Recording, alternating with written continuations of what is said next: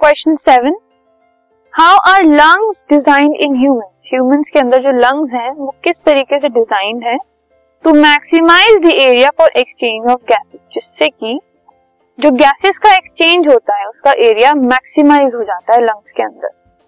तो जो लंग्स हैं they get filled up with air जब हम इनहेल करते हैं एयर अंदर सांस लेते हैं तो वो एयर से भर जाते हैं और भरते क्यों हैं?